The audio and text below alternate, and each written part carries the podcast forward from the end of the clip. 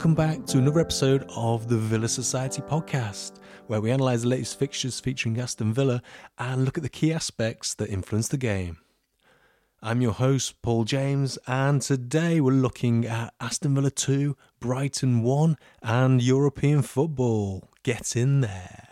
So, European football is back at Villa Park, and pack your passports because we're going to Europe, as McGinn says. Pack your passports. So, yeah, it's it's amazing time to be Aston Villa fan. This is incredible, really. It's been such a long time since we've been in Europe.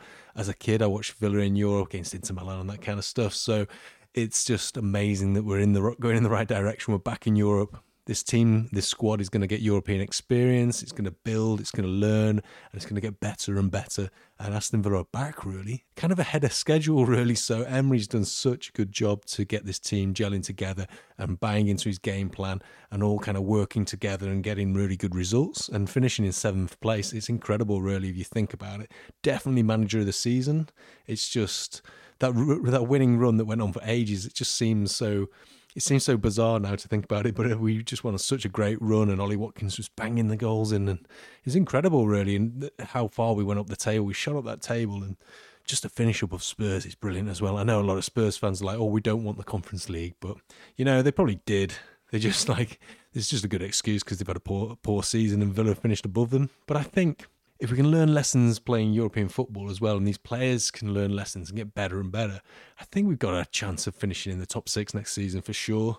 If you look at like players like Tyrone Mings, it's just they've improved so much, and if they're playing European football, they're going to get even better. Even John McGinn as well, Ramsey, Douglas Luiz, all these players. It's just really good to see their progress and how they've advanced and how they're all working together as a team as well we had to win this game as well because we'd come down to the last game of the season. We'd drawn against Liverpool, got that crucial point, but we still need to beat Brighton.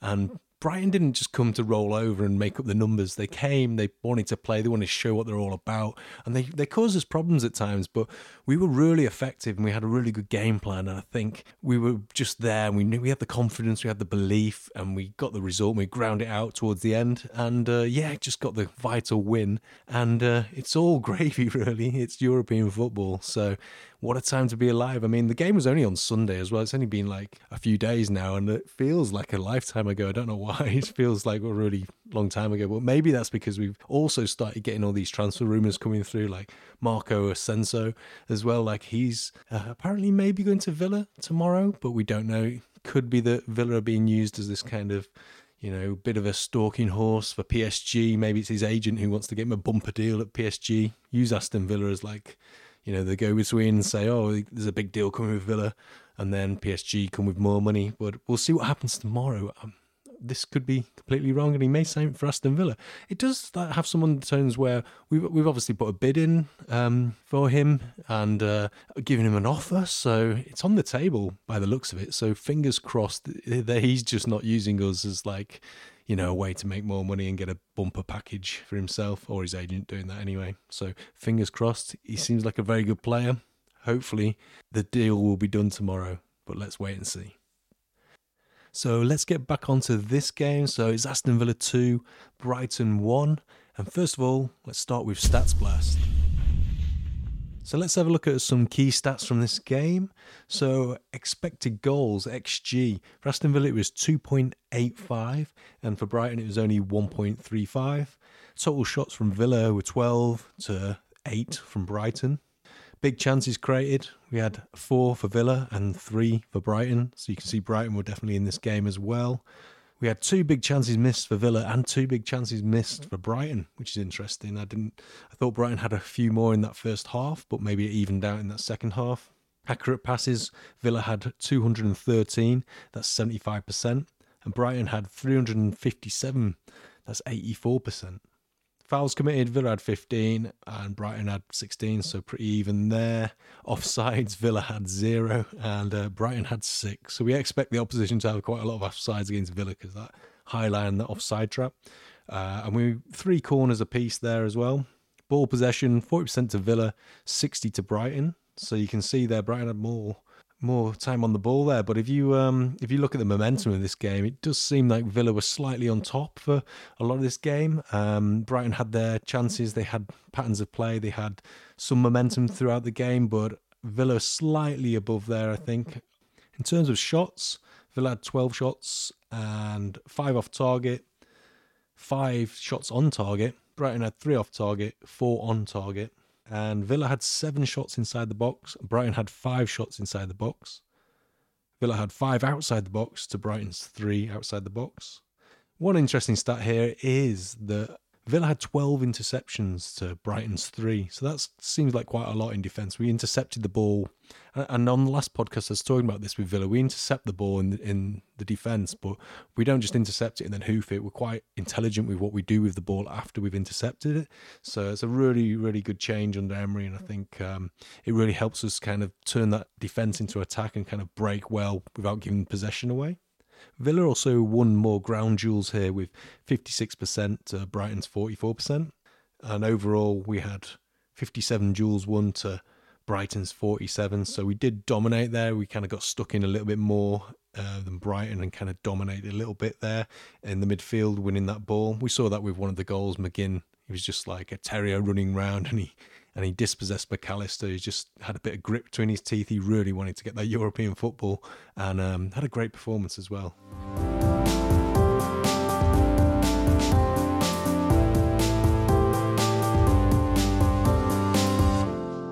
So on to the first key aspect of this game, and it's Aston Villa's fast start. So Villa kind of came racing out of the blocks. We've done this quite a lot this season. We've got early goals in games. And in this game, we came out we were playing really well, playing really incisive football. And we saw quite early on, Bailey had a really good chance. Ramsey got down the left hand side and he cuts the ball back. Bailey takes a touch with a defender on his shoulder and he kind of holds him off and he spins and he blasts the ball onto the bar. Uh, I think if you watch it again, it takes a little nick off the defender. So if it hadn't got that little deflection, it might have actually gone in, maybe hit the underside of the bar and gone in. So really good effort there, really good play from Ramsey. Bailey did everything right there as well. So that was kind of an early warning sign to Brighton because it wasn't long into the match where the goal came and it was came from the same kind of thing. Ramsey's down the left hand side and he's got his defender just inside the box and he's he's waited well Douglas Luiz he's waited for Douglas Luiz to kind of the angle to be there so he can play it, cut it back and play it to the edge of the box. Um, and Douglas Luiz is there slightly inside the box and just slots it home and 1 0 Aston Villa. And at this stage, at the eighth minute, we're like, yes, perfect start. We're really going to go on and dominate this, dominate this game. And it wasn't quite like that, but it was a fantastic start by Villa, and the home crowd was just like delirious, going to Europe. Uh, we're on our way. So great start from Villa and really good intent from the kickoff, really. And just a word about Douglas Luiz here. He actually plays the ball to Ramsey in the first place, and Ramsey gets down the line and cuts it back to him. But how good is Douglas Luiz? He's just gone from strength to strength under Emery, and he's really showing like how good he is. I can't believe he's not in the Brazil squad this time round because he's just improved so much for Villa. And we thought it was basically because Kamara was playing well, but he was out injured for ages. So Luiz was really good when he wasn't there. So Kamara's back now, and they're just really good pairing in that midfield. And Douglas Luiz just looks like he's got more freedom to go forward, and he's just got such a silky pass, a bit of skill, a bit of vision, and he's just a really good player. And he really deserves players player of the season and supporters player of the season. So well done to him, great player, and uh, I hope we have him for many years to come.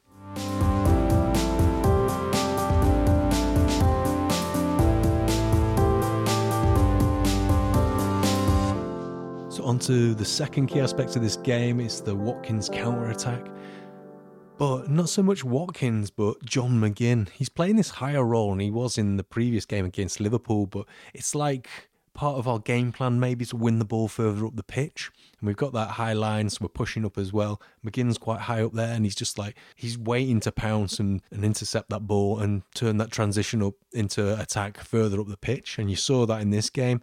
He was running around like that terrier, and Mac Allister got the ball, but McGinn had kind of already sussed it out that he was going to get the ball, and he, he gets his foot kind of in between Mac Allister and the ball and it, it's not a foul. He kind of puts his foot in between, gets the ball, and then I think he gets the ball and he, he just breaks up the play a little bit, and the ball falls to Bailey, who plays an amazing first time ball. I think if you watch this back, it's like it's quite hard to time that ball quite right when you haven't controlled it. You're playing it first time, and he's put the perfect ball through with his left foot there to Ramsey, and Ramsey's onto it who also had an amazing game, and he's onto it and he's speeding into the box, and the defender can't catch him, and he's unselfishly taken a little touch past the keeper and into the path of Watkins, who just slots it home, and it's 2 0 to Villa. And at this stage, I'm like, this is going to be like 4 0, and we're just like home and dry.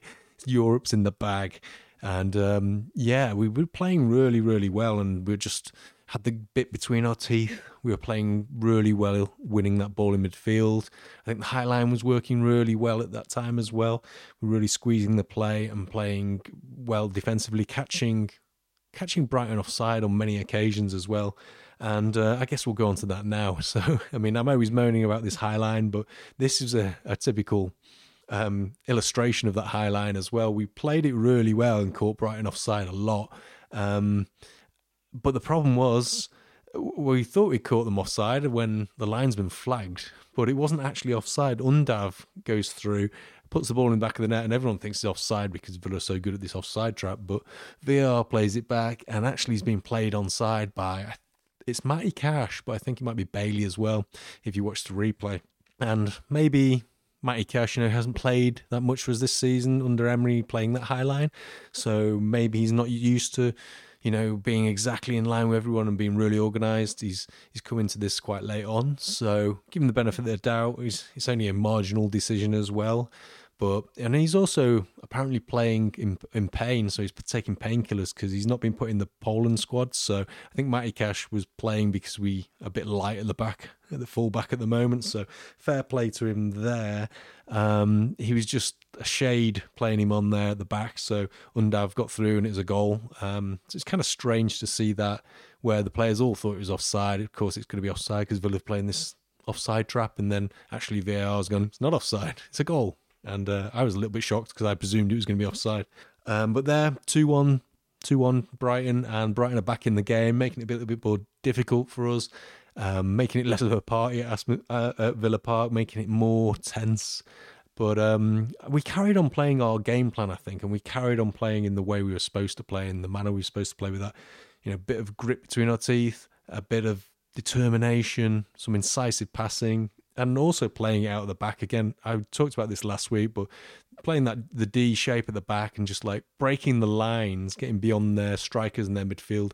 I saw this on numerous occasions, and it just takes my breath away every time they do it. When you see one of our midfielders just breaking over that halfway line and leaving all those midfielders and strikers behind, and uh, we're, we're on the attack. It's just breathtaking to watch when they actually play it like that because it's really good football and um, it's really effective as well. So well played Villa. It's just they, they they seem to be doing this very well at the moment. So I'm looking forward to seeing it more next season as well. Really good to see Ollie Watkins back on the score sheet as well after that run, that amazing run of goals. He's he's had a little bit of a, a dry spell recently, but we'll put that down to maybe having another kid and getting no sleep. That's what people say. But he did have a little bit of a dip in form the first time he had a kid, I think. So maybe there's a little bit of truth in that. But he gets great goal last game of the season in front of the Villa Park faithful. So fair play to Watkins. He's had a great season and he's coming on as a player as well. So I was really pleased to see him get on the score sheet.